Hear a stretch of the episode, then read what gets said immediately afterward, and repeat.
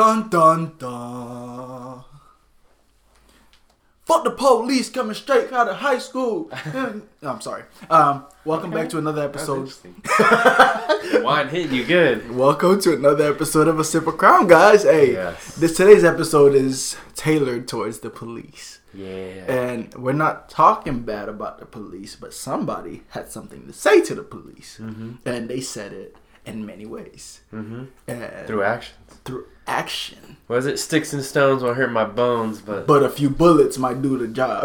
yeah, shit. Who are we talking about today, Mack? Today we're talking about Christopher Dorner. Let's set the scene for you guys, right? Mm-hmm. You're coming home, you're in Irvine, and you're minding your own business. And you drive to the top of your parking structure, and what do you see? What? Two dead bodies. Don't don't. Two dead bodies. Not one. And it doesn't look like any robbery. It doesn't look like anything else. It just looked like bullets were just raining inside that car. wow.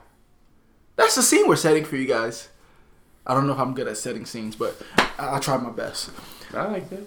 But let's tell these people about Christopher Dorner before we get into the crimes. So Christopher Dorner, he's actually an Orange County native. If you're listening and you're from Orange County, I don't know if that's something you want to hang your hat on, but he grew up in the area that I actually live close to. He went to Kennedy High School in 94 and 95, graduated from Cypress High School in 97. Um, he was, I, I guess I, I skipped past this part, but he was born June 4th, 1979. He was born in New York, moved to Southern California at an early age. We just talked about the high schools that he went to, and he was a really good football player. So good that he earned a scholarship to play running back for Southern University, Southern Utah University. It's over in Cedar, Cedar City, Utah. Um, he graduated in 2001 and poly and had a bachelor's of arts degree in political science and psychology. Um, people always described him though as always having a smile on his face.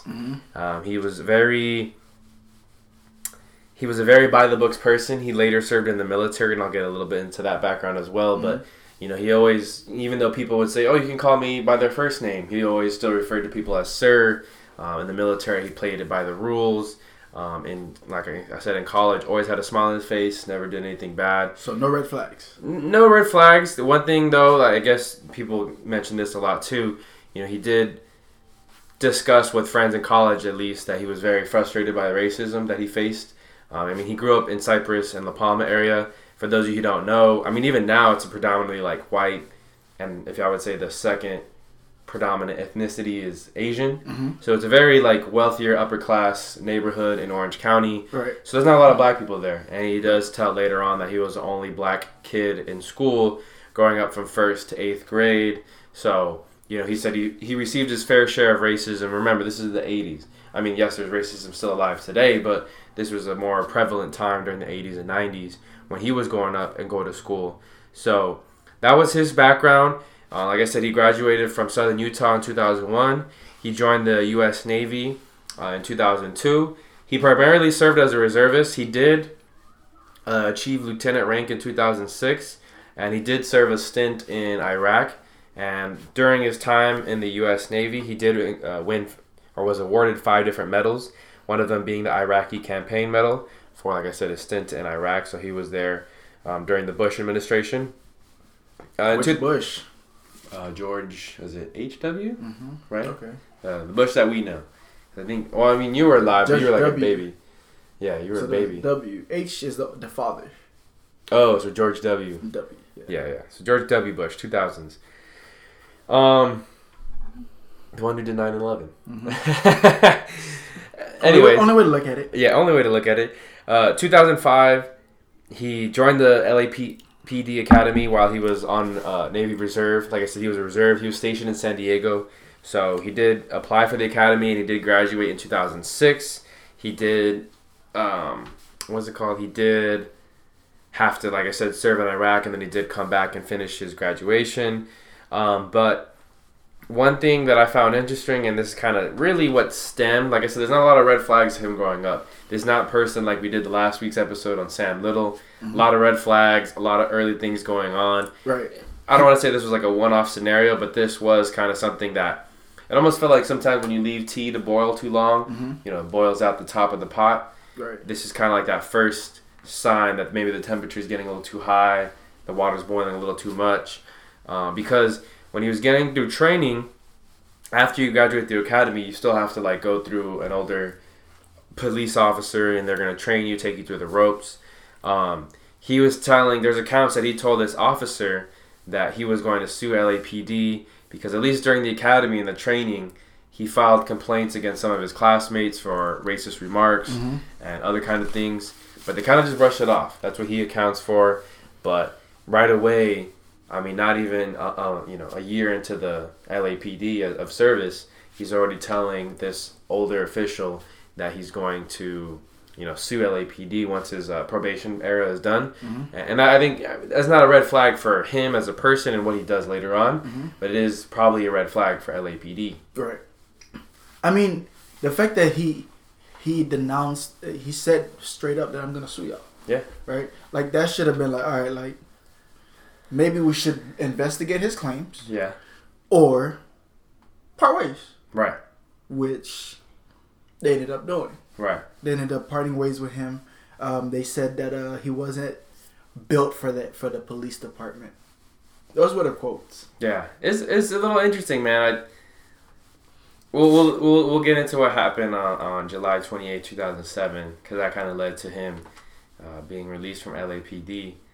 So July twenty eighth, two thousand seven, um, the person that he was with, officer that he was with that day was Teresa Evans. Mm-hmm. They responded to a call, a disturbance call at the DoubleTree Hotel in San Pedro, California. For fun fact, if you're in San Pedro, try the Portugal little area, really good seafood market. There's like 20 different restaurants there, all really good. I went during. COVID. It, wa- it wasn't all that. Well, it was during COVID. I went though. during. That's what I said. So that's why I, I, I gotta give it clearly second said that. Yeah, So I clearly stated that I went during COVID and it wasn't all that to me. Maybe I need to try again. yeah, But go ahead. yeah. So they go to the DoubleTree Hotel in San Pedro, and Christopher Gettler, he is a person who they called the disturbance call on. Um, basically, he was in the hotel lobby, but he is diagnosed with schizophrenia and dementia, and he was basically causing a disturbance Right. to the people that were there in that hotel. So, what happened or what took place is still debated and argued about, but Christopher Dorner basically filed a complaint against Evans, the partner that he was with that day, of excessive force or kicking Gettler not only in the face but in the chest two times as well. Um, and that kind of started the conflict, the real like tug of war between the LAPD and Christopher Dorner. They did an investigation. It was an in-house investigation, right? Other LAPD officers are investigating um, Teresa Evans. Evans did get sentenced to desk duty, and she was no longer allowed to go out and patrol. So um, that there was that. But the investigation did conclude that there was no kicking of Christopher Gettler, and that mainly because there was different witness stories. There was people who were actually held to tell said they did. Other people said that they she didn't. Um, even Gettler himself had confusing stories and two different witness witness testimonies. So basically, they came to the conclusion there was no kicking, and that Christopher Dorner made it all up. See, here's the thing, right? Mm-hmm. I, I'm just looking at this from the outside looking in, right? Mm-hmm. Like, do they see him as weak? Because we know, like, the police, LAPD especially, they're anonymously, synonymously known for their violence. Yeah. Right? Like, you can't look at LAPD and not think violence. Like, we, talk about Rodney King. Mm-hmm. We talk about um, the riots in LA. We, even the Black Lives Matter protests in LA. Like, we talk about all of that, and they're known for violence. And they're known for brushing things under the table. Right? I'm not saying he was wrong or he was right. Right. But what I'm saying is like maybe they saw him as not LAPD material because he want because he was protecting his race. Right. You know, they were like, "Oh nah, you can't see race when you're a cop. You only see blue," Right. which is what they teach you. It's a big fraternity. Yeah. Right. Yeah. But for him, he saw race because he had to deal with it in the army. Mhm. He dealt with it throughout life. So he he did It's something he stood by. yeah, you know something what I mean? he believed in and wanted to make changes. Right. I- again, I don't know if his witness account was true, but if the investigation, I'm pretty sure there was cameras at that time. Right. They could have investigated it further and seen. I mean, Especially at a hotel lobby, you know what I mean? You would think there are some cameras in that facility. right because we don't have iPhones or phones True. to record like like we did now, like we do now, right? Everybody's recording everything. right. But back then, I mean, I'm pretty sure they could have found something. Yeah, something. So, after that invest- investigation, Christopher Dorner does get fired from LAPD in 2008. He did try to appeal, but the next level of court, they did still deny him in 2011. And in 2013 is really where he gets well known and, and basically goes on this rampage uh, next few days that kind of make him, like I said, his story super well known. Um, so yeah, in February 2013, he made an 11,000 word post manifesto on Facebook of all places. I mean, All places. of all places, I, I think it's interesting though because I'll, I'll say this.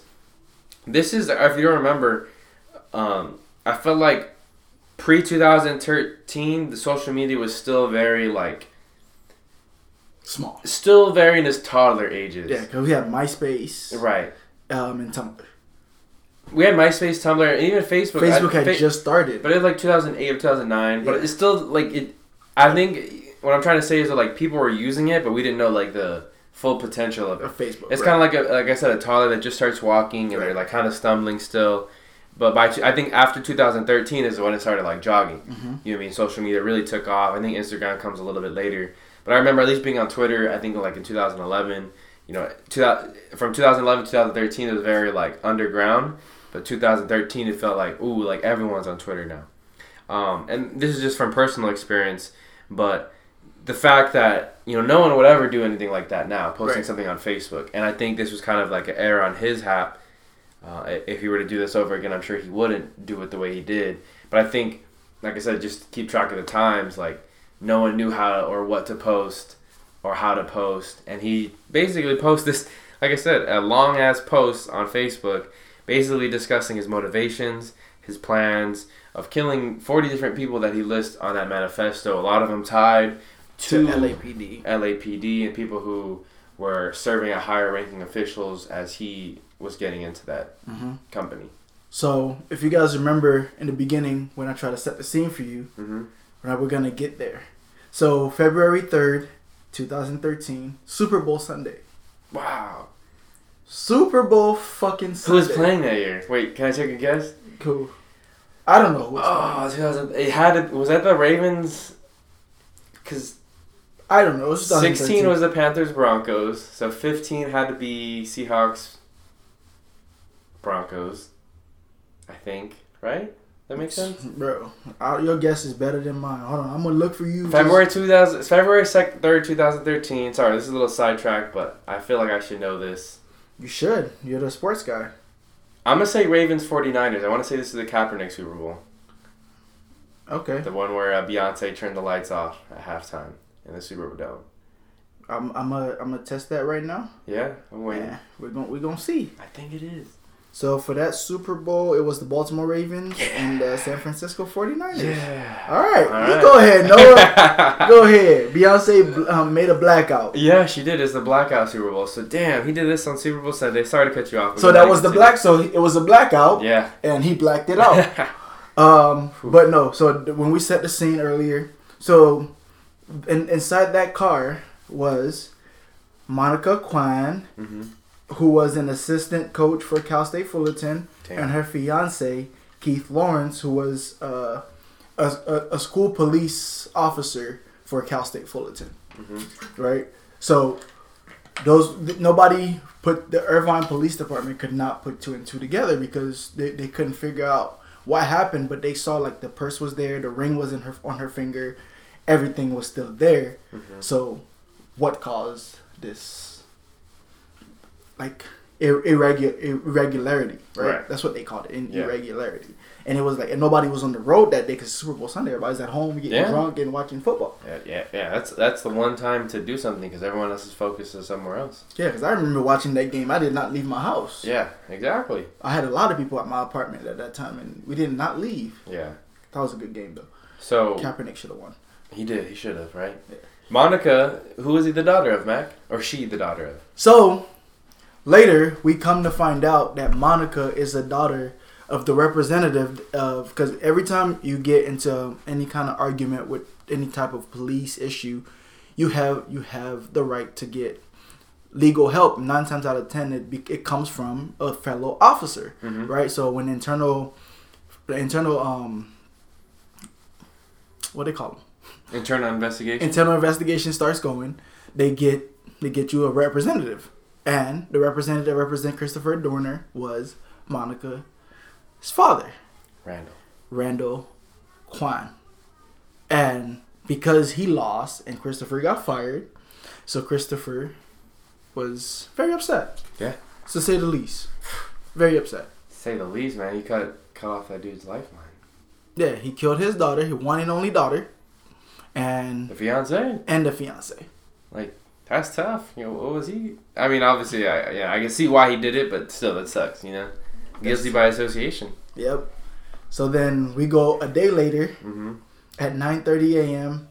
Police uh, they found uh, they go to somebody went to go throw trash away hmm and they found like police vests, like bulletproof vests, a bunch a bag a bunch of bags full of like weapons and stuff like that. So the person called the cops right away, right? hmm And they go and they go pick it up and there's a notebook that says Evans and Dorner. Right? Evans is the partner for the one that the trainer and it says Evans and Dorner. So they don't think of it, they don't make any connections. It's like the last episode, right? When we talked Right. about interagency communication. They Mhm. didn't make that connection right away. hmm So they you know, they, they, they try to find out who it is, dot dot dot, but nobody knows. It's Christopher. He's still in, on, on on the loose. They're trying to track the car that uh that, that they spotted in front of the in front of the apartment complex where um the young lady and, the, and, and Keith were killed hmm and Monica Monica and Keith were killed. They they could not like ID the, the car. They couldn't ID the license plate because it was too blurry. hmm And then, yeah, so they, they just kept looking though, right? CCTV kept trying to find, find, find, find, but they could not, hmm you know. So then we talk, you talk about the manifesto, but they didn't discover that till later, Mhm. right? Till after they discovered it was him because they had to go look for him on Facebook, Right. which is which is rare. Like I'm gonna tell you guys now, what you guys write on on the internet is there forever. Yeah. you could, you could delete it, but it's there forever. Right. And it's a tricky little loophole that, like, you know, those companies like Facebook, Twitter, they'll still hold on to those things and they'll come up in job searches, you know. Or Right. If a company, let's say you were applying for, wanted to search your entire Twitter, Facebook, Instagram history, they can. Um, you know, I think only a couple of industries would actually do that. I don't think, you know, your local McDonald's is going to They, give they you don't a care. thorough, yeah, because they're not paying you for it. True, exactly. But you mean like a more serious organization or company would do that. And um, yeah, I think like you said, February fourth, the next day, uh, they kind of find out more about his. More people know about him publicly, and, and he does throw in there. I, I wrote it down. The shootings were to clear his name. All these people that he was supposed to kill was, in theory, for him. His reasoning behind it is to clear his name from being wrongfully fired from the LA Police Department. That's such a psychological, unfortunate, fucked Yeah. up theory. Yeah, isn't it? like to think about it, like you wrong me, I'm gonna shoot you just to clear my name, Yeah. bruh. That's why we have the court of law, even though it's not always just, but we have that for a reason. Right. You said you were gonna sue them, sue them. He couldn't though. I mean, well, he, He could. Still, he he, couldn't even prove He got fired. He could right. He he got fired and he could have gone back and sued them. But I think the fact that he lost, even the Teresa Evans case, you know, it just showed that how powerful the LA. Like I said, they're kind of like a fraternity. They're a They boys are. club, and I think it's not just LAPD. It's every police department. They're all gonna. This is the reason why Blue Lives Matter had such a uprising hmm because they have like such a tight knit community. Right. Everyone has each other's back, and then the families have each other's back. And, and even if you don't know anything about, let's say you're a police officer in Los Angeles, you meet one from Houston or Atlanta or wherever, you're gonna have that immediate connection Because you're cops. because you guys are cops and you guys Mhm. are like it's kind of like the same thing in military. It's the same thing like in fraternity in college, right? If you join Pi Kappa, whatever, you know you're gonna connect with anybody across the country that was in that that same fraternity the, yeah. because you guys just grew up, you know, you're taught the same morals, and it's a little bit of brainwashing. We'll Right. say that that is. for sure. But you know, that's I think he was probably discouraged to even go after this the suing for the mistreatment or whatever the racial claims that he says in the beginning of his hiring process because of this losing to Teresa Evans. Mhm. But anyways, let's go and move on to uh, February fifth, right? Mhm. February fifth, he checks into uh, the Naval Point La- Point Loma base. Mhm. Um, he checked in properly, but he checked out, or he snuck out before checking out officially. So uh, I think this is probably where he probably re-ups on some ammo, Mhm. guns, any sort of like tactical thing that would help him achieve his manifesto. why else would you go to a naval base? Cause I mean, he did wear his fucking army uniform, Yeah. but you know, but he did after he checked out of the naval base, he went and um, checked into a hotel, and then that's when he started like counting his ammo. Mhm. So February fifth, um, he is identified as a person of interest, right? Because somebody brought his name up because the um, Miss Evans, she st- she started maybe putting two and two together, right? Mhm. Because she was like the person that put the, the that uh, something some a lot of the things look familiar Mhm. to her, and then she started putting two and two together, and then she told LAPD, and then LAPD talked to Irvine PD. Irvine PD sent somebody over to uh, San Diego, National Mhm. City, to investigate to look at the video. And then that's when the same truck that was at the scene where Monica and Keith were killed was there at the site of the drops drop zone, Mhm. right?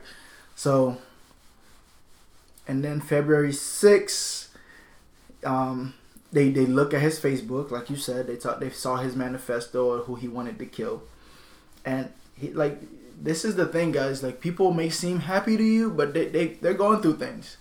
They're going through things mentally, psychologically, emotionally. So their way of dealing with it sometimes is to do stupid things, and Christopher Dorner did a lot of stupid things, a lot. Mhm. And when I say a lot, I mean a lot. A lot of foolish decisions. Um, February seventh. Yep. February 7th, uh, he was in the city of Corona when another officer uh, of that area's police department recognized him and he noticed he was being followed at a red light. He did shoot at an, uh, one officer. He didn't kill him, but he did uh, basically get a bullet to the head. The officer survived. And then, because of that, two officers were called in from the Riverside City Police Department Mm-hmm. and both of them um, went to confront. They basically were trying to trace Christopher Dorner down too in that area, and he shot at both of them. Both took bullets. Uh, only Officer Michael Crain, he was the one that passed away from the bullet that he took from Christopher Dorner. The other one survived after going to the hospital. So now he has uh, shot at five people. Three people have actually passed away at his hands. And two, Um, yep, three injured. Right, I mean, three two injured, two injured. yeah, two injured, three people passed away. And that same night, this is all, you know, after 3 a.m., so demon hours. Like, really, like, Demon out. nothing's going on good around this time, right? You know how that song goes, the freaks come out at night. What? What? What? Freaks come out at night. Remember right after next? Yeah. Freaks come out at night. What? What? What? I love that so, movie. so he books it all the way from Riverside County to San Diego, tries to steal a boat, hmm and, and basically confronts a captain and tries to basically, instead of like carjack, boatjack somebody. hmm Uh, Grand Theft. It's like why you been playing Grand Theft Auto for too long? Basically, huh? A- and that is unsuccessful. Then he later uh, steals a truck because his former truck, the truck you're talking about, it's a Nissan, I believe, right? Mhm. Uh, it's found burnt in, In or- Big Bear. in yeah. Big Bear, yeah, near a trail. So we don't know where his whereabouts, but we do know that he is in a new truck. He tried to escape via boat in San Diego, probably going to fly to international waters and maybe do that whole thing, but was unable to do so. Um, February 12th, this is where a lot of stuff went down, so bear with us. But police raided a hotel in Tijuana thinking that he was there. Right? He He's so wasn't there. smart. Yeah. Like again, not commending him, but he was fucking smart. He let give him a false trail to go to fucking Mexico to go Yes. look for him. Yep. Because he was in San Diego, so it would make sense too, right? To go to the border. to go to the border. So, so they raided a hotel, and TJ thinking he was there, he wasn't. Then there was footage of Dorner. Actually, they later found out of him in Torrance Mhm. trying to buy scuba gear. So I don't know what he was trying to do with that. Throwing him off again. What do you What do you think? You're gonna go swim to I Catalina mean, he Island? was a Marine, Navy. Navy. So I mean, Navy, Marine, they're cousins. Kind of, yeah. But they- I'm- don't tell Marine that. I, I, apologize to you, Marines. Yeah. But he was in the Navy. But think about it. yeah. They do a lot of water things. But what I'm trying to say is like, was his job to was his goal to swim to Mexico? Was he just gonna hide out underwater until they stopped looking for him? Because that would be Who a long ass time. I mean, maybe he has the lung capacity. I mean, Yeah, who knows? maybe, who he was a big dude. He was a big dude. He was a big Maybe he had dude. some big lungs. Um, but basically, they end up finding him in a stolen Dodge truck. Uh, once they were able to locate him, they put a helicopter on him.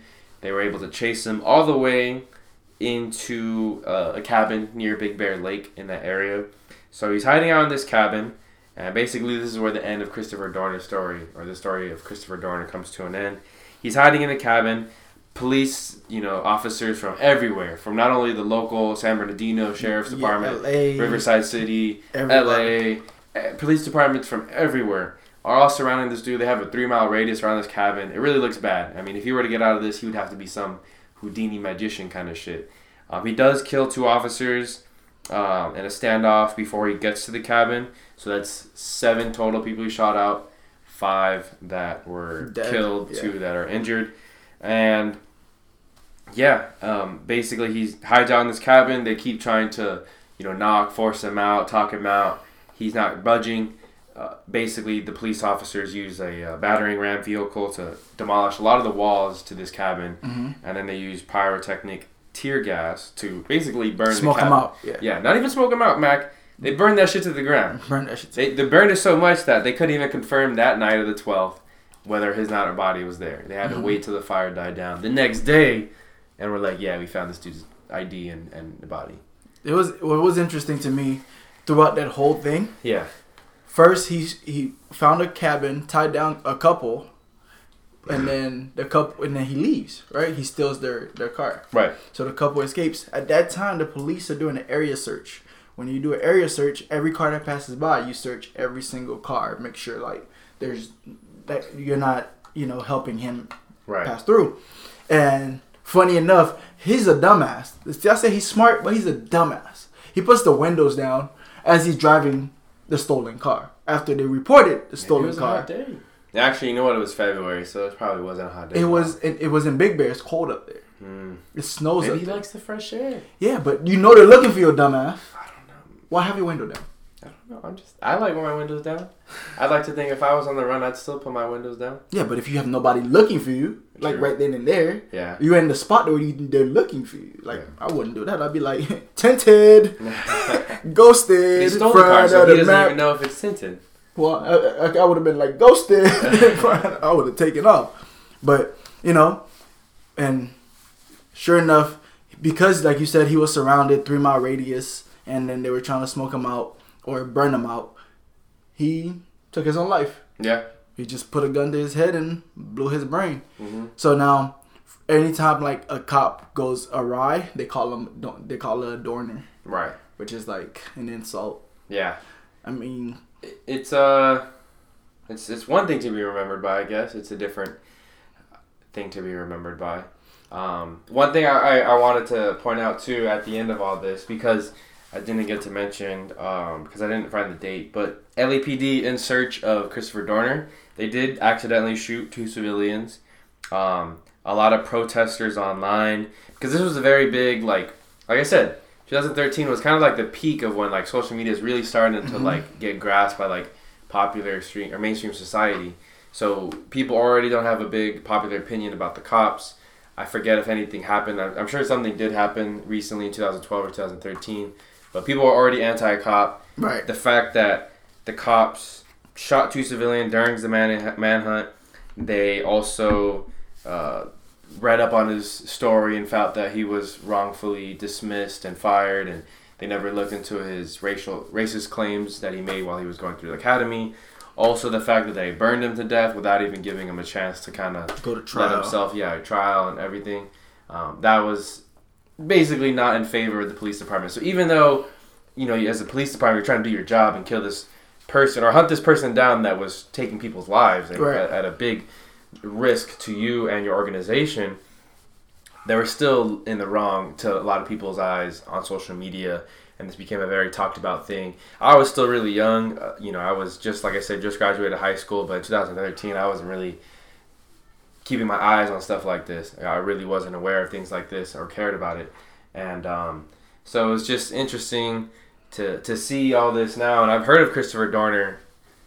I kind of know idea of the story, like you said, like when a cop goes awry. I know that it's called the Dorner, right? But I never knew exactly his story, and just really intriguing because like I said, I mean, racism still prevalent in a lot of organizations, companies. I mean, people use the word institutional racism, mm-hmm. and I think that's very true in like companies and organizations like the uh, police departments and especially big cities because they're so tight knit and they won't tell on each other. And here this man is. Maybe he went about it in the wrong ways, right? But he didn't have any allies, and he was definitely one against a few hundred or a few thousand. And um, you know, his story ended uh, very short in a, in a in a way that I'm sure he didn't want it to end. But it's interesting because you know, typically like Sam Little at least and other people that I've done, they have a history of killing, or this was just kind of like a one-off scenario. He was pushed to the boiling point, like as I said, that teapot that you leave on, the lid's right. on, the wa- water's boiling out, and eventually that lid's gonna pop off if mm-hmm. you don't turn down the heat. And, and uh, they never turned, or he never was able to turn down his internal heat two questions. Mm-hmm. So first question is a uh, uh, it's somewhat of a yes or no question, right, Noah? Yeah. So do you? I'm not saying do you find what he did just, but do you believe in his theories, like the fact that he he was kicked out because of his beliefs, because he believed that there was a lot of institutional racism, right? So do you believe that? I believe so. Uh, I believe his claims, only because, you know, I know that when people talk about the police departments and things like that, uh, like I said, it doesn't matter what city, but they're just so tight knit and they'll lie for each other. They'll they have the union and the, the police department union is one of the strongest unions in, in the entire country. So they're a very tight knit family, and if I think what, like I said, maybe he went about it in a wrong way, right, right. Especially when you're a newbie, you know, maybe you try and break in, make friends, kind of be that quote unquote, you know, ideal minority citizen or whatever in this organization, make friends, make allies, and maybe five years down the road, you try and do something to kind of, you know, better that company, organization, or whatever he felt like that was unjust. But like I said, the fact they try to do it right away, you know, people see that as a red flag. The LA Police Department is going to see that as a red flag. They're going to try and oust him whenever they can. And then, of course, the whole Teresa Evans, that was like an easy way after proving, after they were unable to prove that she really kicked that person mm-hmm. in the mm-hmm. San Pedro Hotel, you know, they was able to easily kind of basically give him the boot at that time. And I don't think what he did was right, but I also think, you know, some like I said, sometimes there are a lot of people who carry things internally, mm-hmm. and he seems like he just did that, and he didn't. You know, I, I could see this the point where you're so mad that you can't do anything about it legally, so you're like, shit, well, I gotta take matters in my own hands. Right. So this is where part two comes in, right? Mm-hmm. Do you remember the Capitol storming? Yeah. I'm using that the same same right. way. I'm using that. I'm seeing it the same exact way. Mm-hmm. As a minority, it's hard to make your claim and people listen to you. When you try to peaceful protest, people tend to just be like, "Oh, look at these thugs." Right. Right. But when somebody of color, somebody white does the exact same thing, right? But they're usually like, "Oh, they didn't know what they were doing. They were yeah. dealing with this, they were in that. Like how many school shooters that we had that were white, and every time they try to justify what they did. How many of them actually make it out alive? Almost every, all of them. Every single time. Yeah, unless they take their own life. Right. They're always getting putting into handcuffs. Right. So I'm not again, like you said, I'm not agreeing with the way he went about it, but maybe his claims were justified. Right. Maybe he he was racial racially profiled by the, by LAPD. LAPD is known for doing that. Like again, we, we go back to Don King, 1992. You know, they whooped his behind mm-hmm. for what? Because he was driving and he was black. Yeah. They beat him, and then those five cops were acquitted. Yeah. You know, maybe he didn't trust the justice system to fight for fair fairness. Because I mean, again, it was still an early time. Yeah. It was early enough. It was 2013 early 2000s. It's mid 2000s, yeah, when he yeah, was part so of the force. It's just like it's still early enough to where like institutional racism was not even something that was really talked about till like George Floyd. Right. You know, people don't really look through that lens till later in life. hmm So he wouldn't have gotten a fair trial. He wouldn't have gotten a fair deal. He would they would have just thrown him away and locked away the key. He knew that. That's why he took his own life. Yeah. Again, not just the, justifying what he what he did, but in a lot of ways it makes sense, Yeah. right? Because, I mean, like if a white person did the exact same thing, they'd be like, "Oh, the army ruined him," Yeah. Or they're trying to blame it on some sort of mental illness Right. or, you know, whatever. and he, he would just do time in the mental institute. yeah. not prison. And that's that, that that's where the conversation needs to start, right? They need to start like investigating, especially like FBI needs to step in. That's their job is to investigate cops. Right. Internal Affairs is not going to do it because The checks and balances, you know what I mean? I know we talk about that in school as far as like the three branches, but it's the same thing like you said, the FBI and there's other uh, organizations in place to investigate fairly departments like the LA Police Department or any Right. city's police department, you know? Right. So I, I say like this is where like anytime somebody makes a claim, whether it's against any kind of police institution, somebody from a different somebody from a different branch needs to come out and investigate, right? And then see if those claims were falsified or not, and then determine whether a firing offense Mm-hmm. or suspension offense, a desk duty, whatever the case may be. We wouldn't have gotten here if his claims were investigated. Mm-hmm. Because I think that's what he felt. He felt like he didn't get a, his fair shake. Right. Because if he got his fair shake, he wouldn't have gone around killing cops. Right. I mean, he wrote a freaking manifesto. He told everybody he was coming for that ass. Yeah. Like, he didn't just sugarcoat it. He said, I'm coming for y'all because y'all wronged me. Yeah. And this was, like I said earlier, this was supposed to write his name Right. or right the wrongs that were around his name. Well, It's tough. I, I think, you know, especially like, you know, we, we say in other episodes, we have an Instagram. You know, what do you guys think as listeners? How do you guys feel about Christopher Dorner?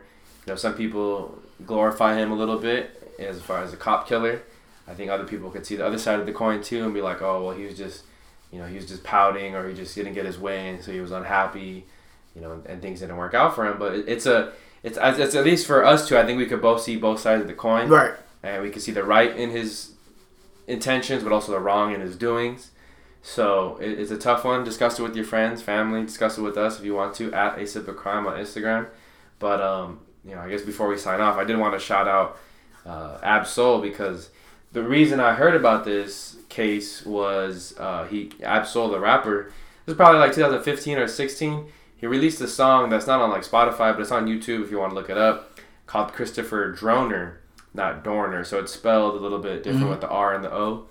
But um, he references him a few lines in that song, and then you know just curiosity. I you know looked up who was Christopher Dorner, hmm and, and kind of caught a little bit at an earlier age, and then always knew just a little bit about him.